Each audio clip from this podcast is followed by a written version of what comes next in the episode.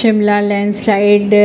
को लेकर व्यवस्थाएं हो गई है ढेर पाँच घंटे बाद आई जेसीबी हाथों से मलबा हटाकर अपनों को ढूंढ रहे हैं लोग समर हिल हादसे में पाँच घंटे के बाद जेसीबी आई इस दौरान लोग हाथों से मलबा हटाकर अपनों को ढूंढते नजर आए सबसे पहले आर्मी